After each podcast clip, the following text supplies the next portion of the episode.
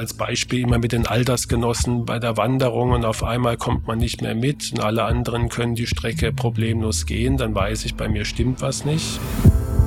Manche To-Go-Folgen sind einfach nur, um ein bisschen ähm, Geschmack daran zu finden und sich dann wirklich mit dem Thema ein bisschen tiefer zu beschäftigen. Wenn es mit dem Herzen was zu tun hat, das sage ich auch meinen Patienten immer, dann geht so ein Symptom erstens nicht vorbei und zweitens finden wir dann meistens in unseren Untersuchungen auch eine Ursache hierfür. Hand aufs Herz. Der rezeptfreie Mediziner Talk.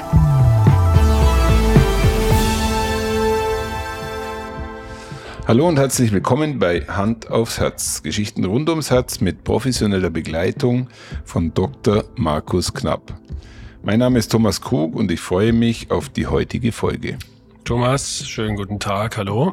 Markus, ähm, ich schaue dir gerade ins Gesicht und äh, muss feststellen, du kannst voll richtig streng medizinisch gucken. Ja, wenn ich ähm, in diesem Setting bin und ich wieder eine To-Go-Folge vor mir habe, die wieder mal alles abverlangen wird, dann ähm, zeigt sich das mitunter in meinem Gesichtsausdruck. Ich kann es nicht ändern. Das tut mir, das tut mir jetzt schon leid und äh, wir unterhalten uns heute über Symptome richtig deuten. Ich glaube, etwas, was schon äh, durchaus spannend ist, sich das in zehn Fragen mal zu ja. Gemüte zu führen. Irgendwie erinnert mich das ein bisschen an die Sendung Der siebte Sinn. Hast du die kannt?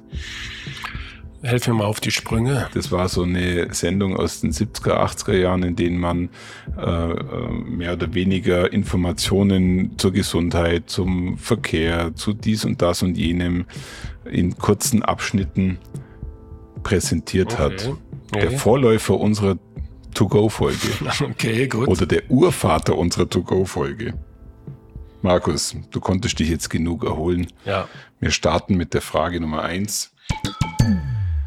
Wie können Brustschmerzen ein Symptom von Herzerkrankungen sein? Der Klassiker. Ja, also die, die klassische Angina pectoris ist ähm, durch im Wesentlichen drei Faktoren klassifiziert. Das eine ist die Art und die Lage des Schmerzes, also typischerweise ein, ein drückender oder brennender Schmerz, der hinter dem Brustbein lokalisiert ist und typischerweise in Richtung Hals oder linken Arm ausstrahlt. Ich muss aber gleich dazu sagen, das ist eben lehrbuchartig. Es äh, kann genauso gut sein, dass der Schmerz auch in den Bauch ausstrahlt oder bei manchen in die Schulter oder in den Rücken. Das ist Punkt eins. Punkt zwei ist, dass er streng belastungsabhängig auftritt. Das heißt, in Ruhe wenn das Herz ausreichend mit Blut versorgt ist und nicht viel Arbeit machen muss, ähm, macht es eben auch keine Beschwerden. Aber sobald ich mich dann anstrenge, und äh, oft ist es dann auch reproduzierbar, also ich sag mal nach der zweiten Etage oder wenn es den Berg hochgeht, ja, dann treten diese Beschwerden auf und sind typischerweise dann auch schnell wieder rückläufig, wenn ich die Belastung beende. Und ein, ein drittes ähm, Merkmal ist die, die, der Ans das Ansprechen auf gewisse Medikamente, nämlich Gefäßerweitere, zum Beispiel in Form von diesem Nitrospray, was auch viele Patienten als Notfallspray bei sich haben. In dem Moment, wo ich dieses Spray nehme und sich meine Adern aufweiten, lassen die Beschwerden in der Regel sehr schnell nach. Und, und wenn ich diese Konstellation habe, dann kann ich mit über 90-prozentiger Wahrscheinlichkeit davon ausgehen, dass es also eine typische Angina pectoris ist. Ich würde gleich in der Frage 2 nochmal bei so Klassikern bleiben. Welche, sage ich mal, weitere Anzeichen sind in deiner Welt eindeutig auf eine Herzerkrankung zurückzuführen? Also, was immer verdächtig ist, ist äh, ein plötzlicher, von dem Patienten sonst nicht erklärbarer Leistungsabfall. Ja, jetzt äh, weiß ich natürlich in dem Moment, wo ich das sage, das können sehr viele dann von sich berichten. Ja, ähm, deswegen ist auch ganz wichtig zu sagen, dass das nicht eine einmalige Sache ist. Ja, ähm, und am nächsten Tag geht's wieder besser. Ja, das so Schwankungen, Tagesschwankungen gibt's einfach bei jedem Mal. Ja, sondern das sind solche Entwicklungen, die gehen halt oft über Jahre. Ja, Andererseits muss man natürlich auch immer wieder äh, sagen, wir werden alle älter. Das heißt, eine, eine normale Abnahme der Belastbarkeit mit zunehmendem Alter ist normal. Also so ein Mittelding, eine, eine zügige ähm, beständige Abnahme der, der Leistungsfähigkeit, Atemnot, die man äh, empfindet und ähm, als Beispiel immer mit den Altersgenossen bei der Wanderung und auf einmal kommt man nicht mehr mit und alle anderen können die Strecke problemlos gehen, dann weiß ich, bei mir stimmt was nicht. Ja? Also das ist diese, diese Kurzatmigkeit, die, der, die Leistungsminderung und was auch Symptome sind, die abgeklärt werden müssen. Neben den Schmerzen, die wir eben behandelt haben, ist vielleicht noch der, der Schwindel oder die Ohnmacht. Ja, also das ist auch ein Symptom, das einem Kardiologen nicht gefällt. Markus, lass uns in der Frage 3 nochmal ein bisschen genauer auf das Thema des Schwindelgefühls mhm. eingehen. Ja, also der Schwindel ähm, ist natürlich auch ein Symptom, was was sehr, sehr häufig ist, gerade beim älteren Menschen und ähm, in der Regel auch gar nicht vom Herz oder vom Kreislauf kommt, ja, sondern das äh, gibt äh, Gründe ähm, von Durchblutungsstörungen im Gehirn bis zu Verspannungen im, im Hals-Nacken-Bereich. Ähm, äh, das Innenohr kann die Ursache sein oder auch eine Nervenerkrankung. Also da gibt's ganz viele, aber ähm, das Besondere bei einer Herzerkrankung, wenn wir durch eine Herzerkrankung Schwindel oder eine Ohnmacht haben, dann äh, ist da Gefahr im Verzug und deswegen müssen wir das erkennen und ausschließen. Typischerweise ist der, der Schwindel bei den Herzerkrankungen eher anfallsartig, also, also äh, kurz, aber dafür heftig, so dass einem vielleicht auch noch schwarz wird vor den Augen oder manchmal sogar mit einer Ohnmacht verbunden oder mit einer, mit einem kurzen Wegtreten, ja, was der Patient manchmal gar nicht direkt merkt, sondern eher nur die Angehörigen, die merken, oh, der war ja ein paar Sekunden gar nicht da, ja. Also das sind, sind Warnsymptome und die gehören in jedem Fall abgeklärt.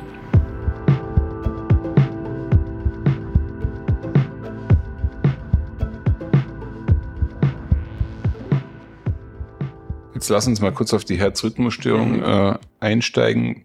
Eine Frage, die mich immer wieder bewegt. Wie spüre ich das überhaupt am Körper? naja, also zum Beispiel durch Schwindel, gell? Ja. weil eine Ursache für Schwindel kann ja zum Beispiel ein sehr langsamer Herzschlag sein, dass das Gehirn einfach schlecht durchblutet wird durch, durch einfach eine, eine, eine, einen fehlenden Auswurf vom Herz oder durch eine sehr schnelle Herzrhythmusstörung, dass das Herz so schnell schlägt, ich sage jetzt mal über 200, deutlich über 200, dass also auch die, die Blutmenge, die es aufnehmen kann in der Entspannungsphase sehr gering ist. Ähm, ansonsten spüre ich Herzrhythmusstörungen oft durch ein unangenehmes Herzrasen, oder durch Herzstolperer, das nennen wir Palpitationen. Beides in Verbindung, Herzrasen mit Stolperern spricht zum Beispiel häufig für Vorhofflimmern. Und ja, der eine oder andere hat Herzrhythmusstörungen und spürt davon ehrlich gesagt gar nichts, so wie du ja auch den normalen Herzschlag in der Regel nicht spürst. Also da gibt's eine ganz große Spannbreite und man kann jetzt nicht auf alle Fälle von einem klassischen Symptom der Herzrhythmusstörung reden, sondern das ist äh, wirklich individuell sehr unterschiedlich.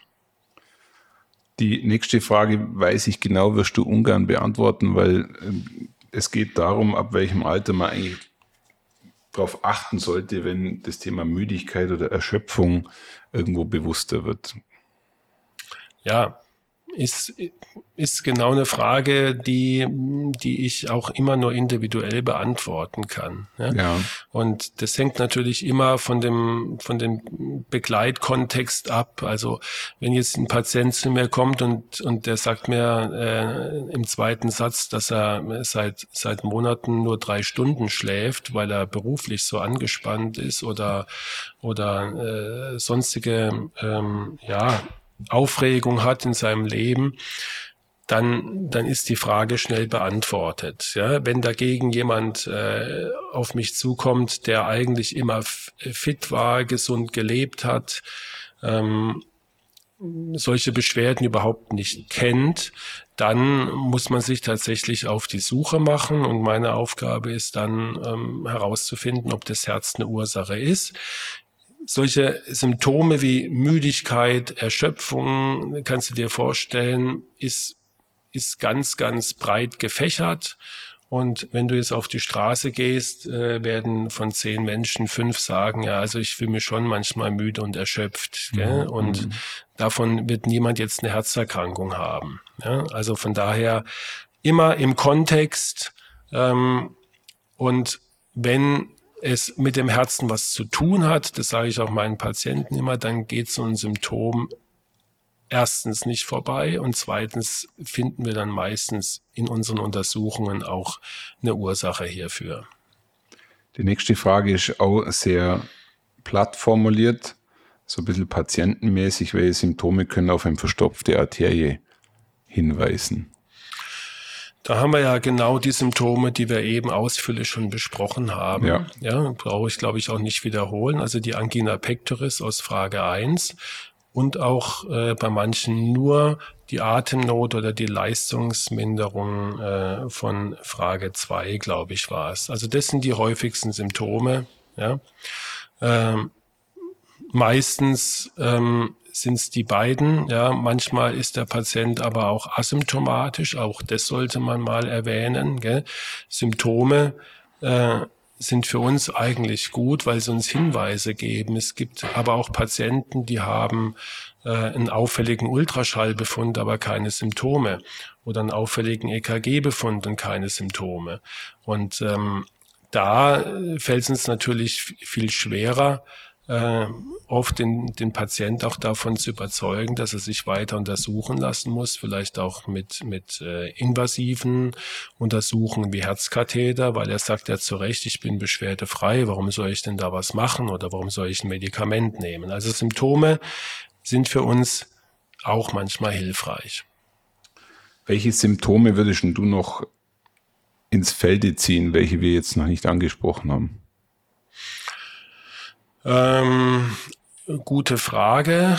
Also eigentlich haben wir wirklich die, die wesentlichen Herzsymptome genannt. Vielleicht noch die ähm, äh, Beinödem ist ja kein, kein Symptom, sondern ist ja schon wieder ein Befund. Das ist ja objektivierbar, dass wir dann äh, dicke Beine haben, genauso wie die Zyanose, also die Blauverfärbung von unseren Lippen, von unseren Ohren oder unseren Fingern bei einer, bei einer schweren Herzerkrankung meistens. Ja.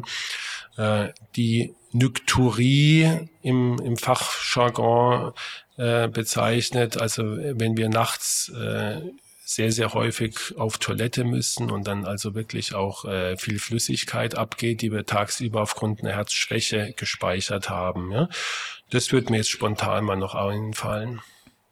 Markus, die Symptome äh, hatten wir in der Folge 19, 20, 21 immerhin mit drei Folgen besprochen. Ja. Und ähm, für mich ist auffallend, dass natürlich das Thema Symptome sich in, an vielen Punkten wiederholt. Ja, ein Symptom hat äh, viele, viele Ursachen. Das hast du jetzt, glaube ich, auch gerade in der Fragenbeantwortung ganz gut herausgearbeitet. Deshalb bin ich für heute mit dir im Reinen und zufrieden. Ja, Wahnsinn. Wir sind ja. bei diesmal 14 Minuten. Ja, Thomas, du warst gnädig zu mir. Ja, hätte ich jetzt gar nicht erwartet, dass du mich so schnell hier vom Mikrofon lässt. Ja, aber äh, ich bin natürlich dankbar und ähm, nehme es jetzt einfach mal zur Kenntnis, dass die Wissen to go Folgen nach anfänglichen Schwierigkeiten, ja, richtig flutschen, oder? Die, die laufen wie eine Eins und äh, ich kann wiederum nur empfehlen, dass sich die Zuhörerinnen und Zuhörer die richtigen Folgen dazu anhören, richtig. weil da steckt schon noch einiges mit drin. Genau.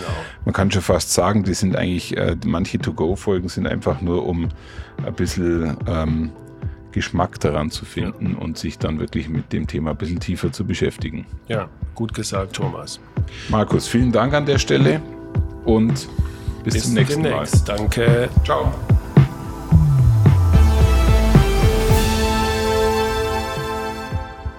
Schauen Sie mal bei uns vorbei unter www.handaufsherz-podcast.de und bleiben Sie immer über uns auf dem Laufenden auf unserem Instagram-Account. Hand aufs Herz, Ihr rezeptfreier Mediziner-Talk rund ums Thema Herzgesundheit.